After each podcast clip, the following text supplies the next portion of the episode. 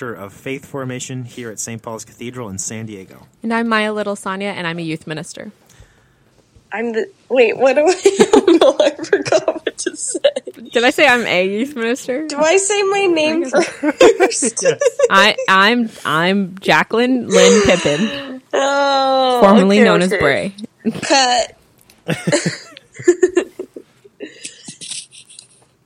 It's raining outside now. I don't like that. Maya. Oh, we're gonna go? Yeah. Ah, go on.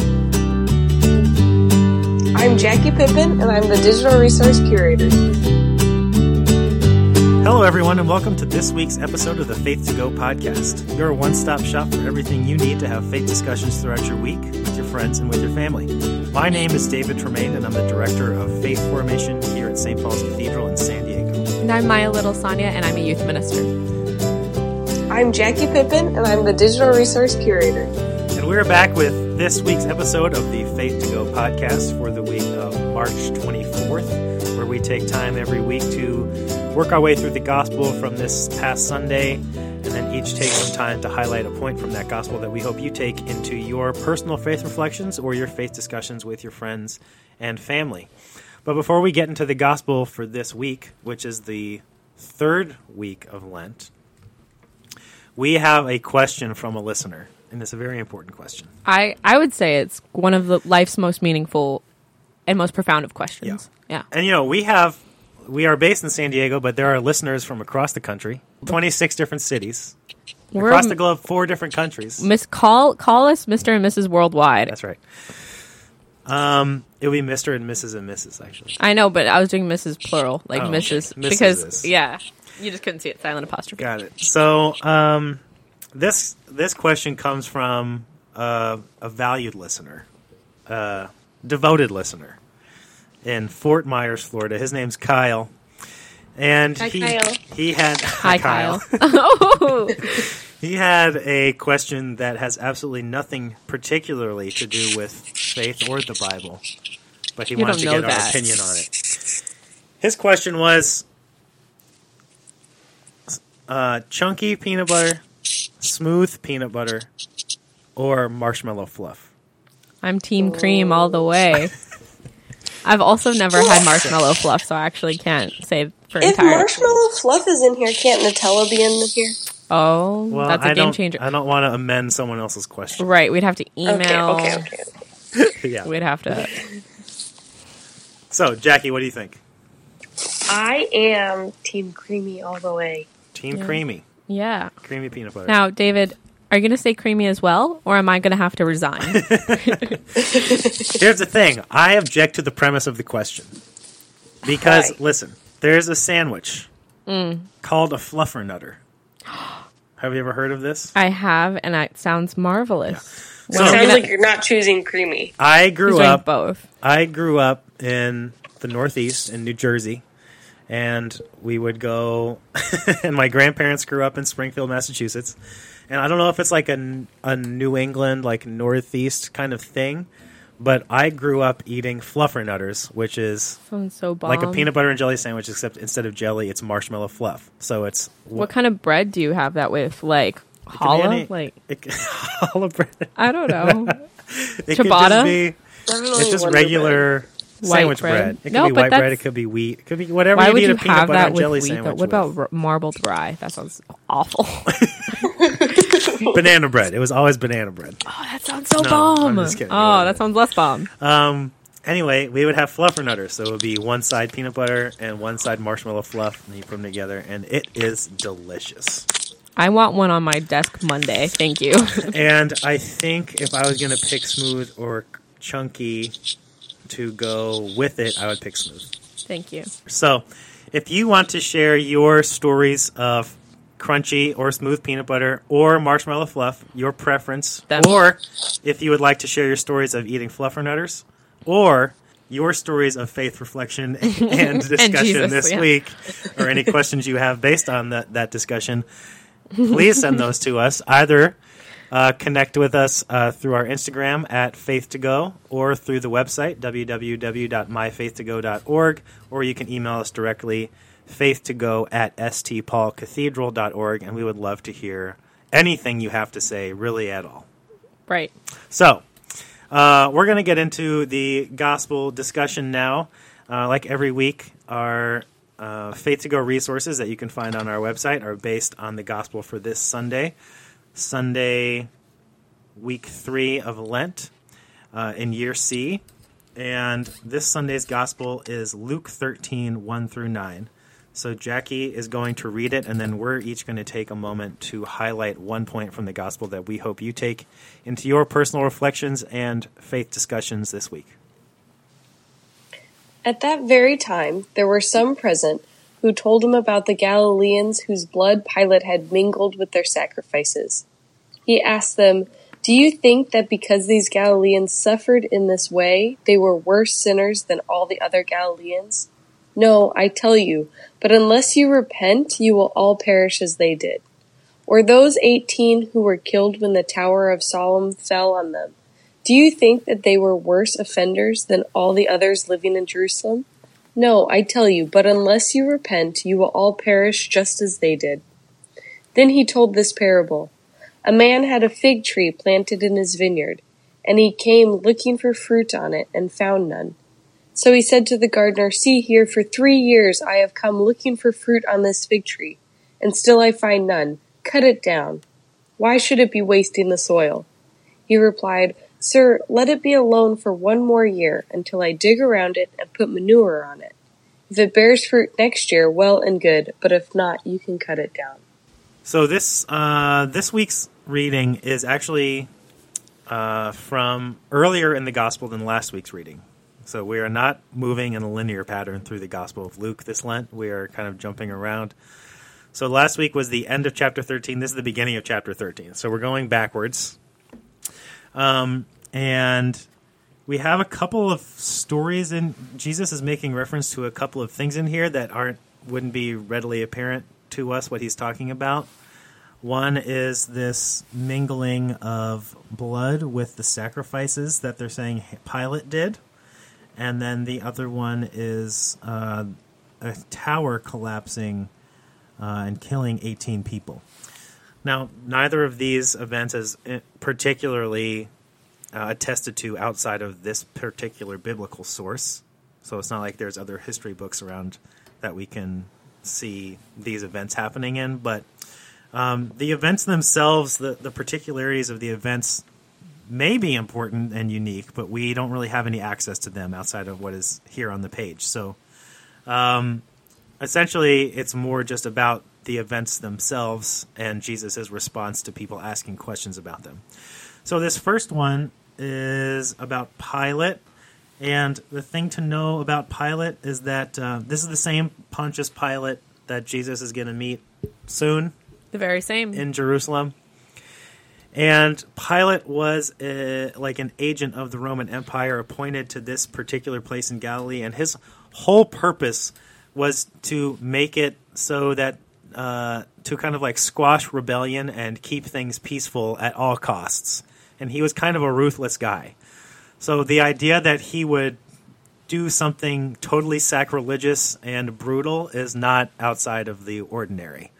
So so this idea that Pilate killed people and mingled their blood with the sacrifices, like the Jewish sacrifices, was all was probably totally in line with the ways that that he would have kept people in line at that time.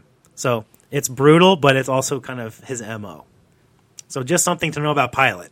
Delightful. Because usually the only thing we hear about Pilate is this conversation he has with Jesus, and he's like washing his, his, hands, hands of Jesus' blood. And he's like, "What is truth?" It's kind of like philosoph- philosophical Pilate right. conversing with Jesus. He was actually like a really brutal guy. He sounds really nice from all the other, right. not nice, but like less horrible than the Pharisees and Sadducees. But then we're like, wait, no, that's not that's not he, true. He comes off as like really trying to not have to kill Jesus and like right. merciful, but that's not Pilate.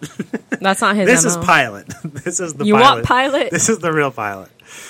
Um, and then this other thing, um, Siloam, uh, the Tower of Siloam, could it could have been like a a part of the the wall that surrounded Jerusalem as protection. It, you know, it's it's unclear exactly what it was, but uh, definitely killed 18 people.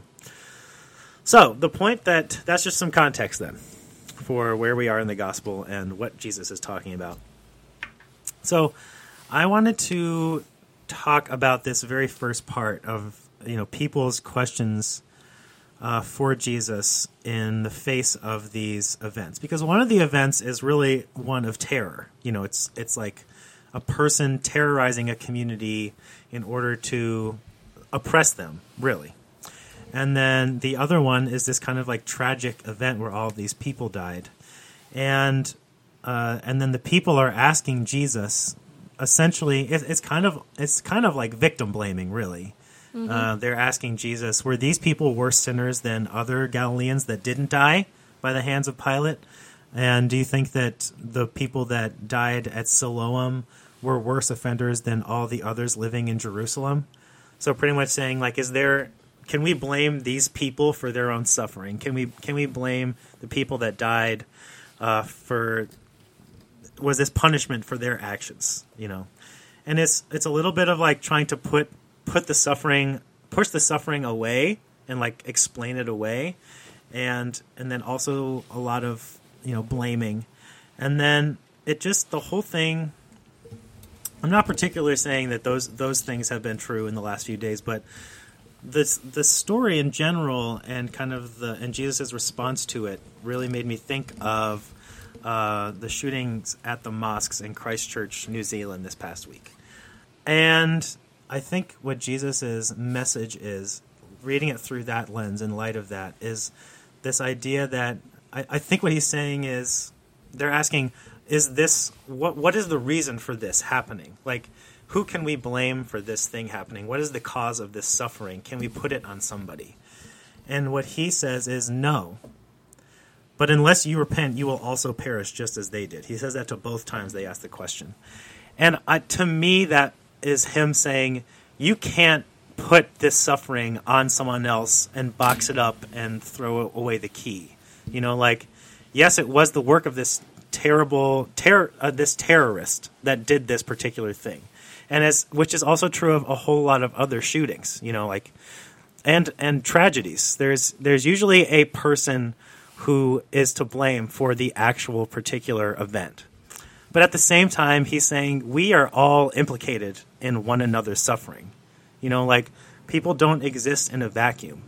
And I may be on the other side of the globe, but I am implicated in the events of Christchurch, New Zealand, just like I was implicated in the events in Parkland, just like I was implicated at Sandy Hook. And it's because I am part of this culture.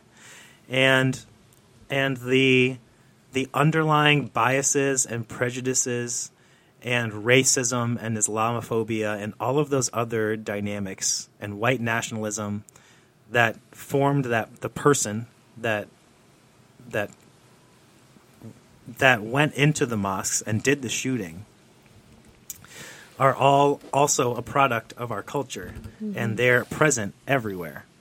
And i think it, to me it's it's like jesus is saying you can't blame anybody. What are you going to do about it Mm-hmm. you can't blame another person and then move along as if your hands are clean any more than Pilate can at the end of the gospel say my hands are washed of this. It's like, okay, sure, Pilate. you know. Because unless I am doing the work of actively going against those kind of like white supremacist Islamophobic fear mongering currents of our culture, then I am going with the current of the culture. If I'm doing nothing, I'm moving with the culture. the dominant force. I have to actually go backwards the other way. If I'm doing nothing, if I'm a person that says, well, I'm just kind of colorblind, I don't worry about it, all that stuff is over there, I don't help or hurt. I'm just standing there, but guess what? As part of as a person in the culture, you're still moving towards white supremacism and Islamophobia because that is the state of our culture Right. to be actually anti-racist, anti-Islamophobic, inclusive, and hoping to be transformed by relationship with people who are different than us. That would be like walking backwards against the movement. So you actually have to use up energy, not only to just stay where you are, but to go in the other direction Right. you know all i what i see here is jesus saying you can't keep that on the other side of the world you can't keep that in someone else's school you can't put that on one other person And that's not to say that that uh, that the person that walked into those mosques is not to blame for their actions. No, They're responsible for what they did. Yeah. But it also can't just be that. I have to take I have to take this moment to uh, to to reflect on my own biases and assumptions and see the ways that I am adding to the violence of the culture. Because unless I'm actively working in the other way, I am. that kind of goes into my point because I'm also kind of talking about how we contribute um, or how we're very capable of contributing similar acts of violence. Um, not necessarily similar, but acts of violence. Uh, Like I, I think it ties into the wanting to separate in our minds those people over there and then also the perpetrator of that person over there and not wanting to acknowledge like you said how we are implicated in what they've done and other people's suffering. So when i read this i thought very much of uh, my bit is also in reference to those questions and answers those people have about you know practically it's like did they deserve it you know? Um or i don't know yeah how how were they to blame for their suffering? And even I suppose less drastic situations. I think we do that a lot with things like homelessness or folks that are dr- like maybe addicted to drugs and on the street. Um, we do that to also higher level crimes, and we just separate ourselves. And it's almost like I don't know.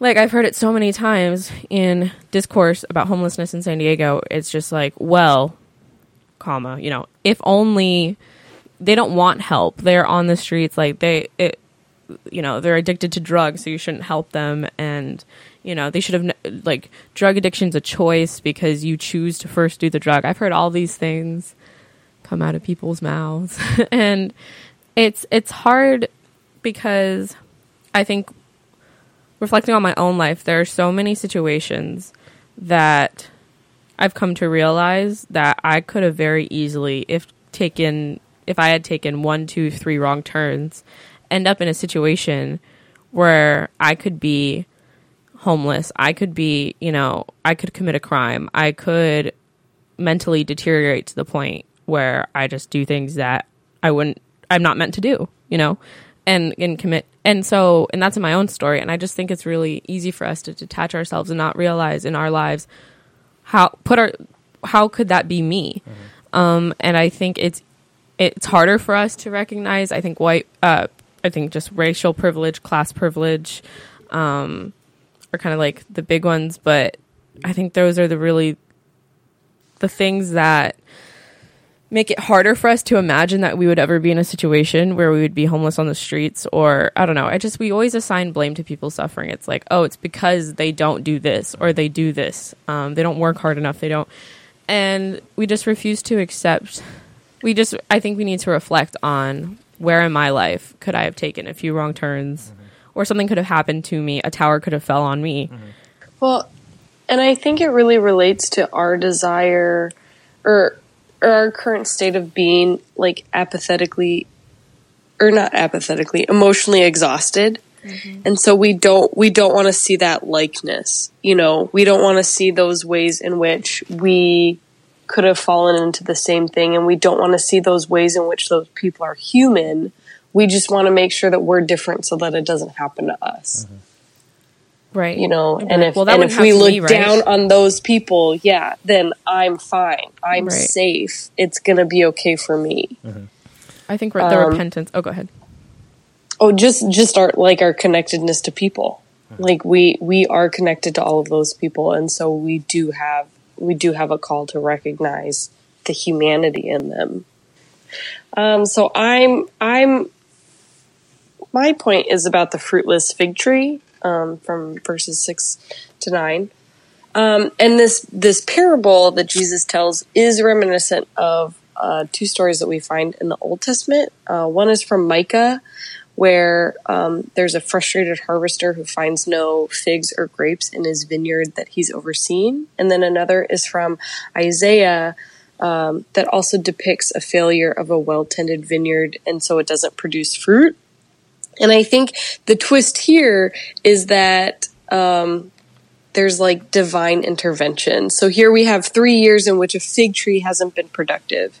And the logical course of action is to get rid of the fig tree because it's being unproductive. Um, but instead of that, this person decides to nourish it, to really take care of it, to give it extravagant um, manure, which it sh- it shouldn't need, um, but to really give that extra tender love and care. And I think that that's really indicative of the mercy that God gives us, and the notion that we as people might sometimes struggle to be we might struggle to be productive people in our society, but that doesn't mean that we're a lost because mm-hmm.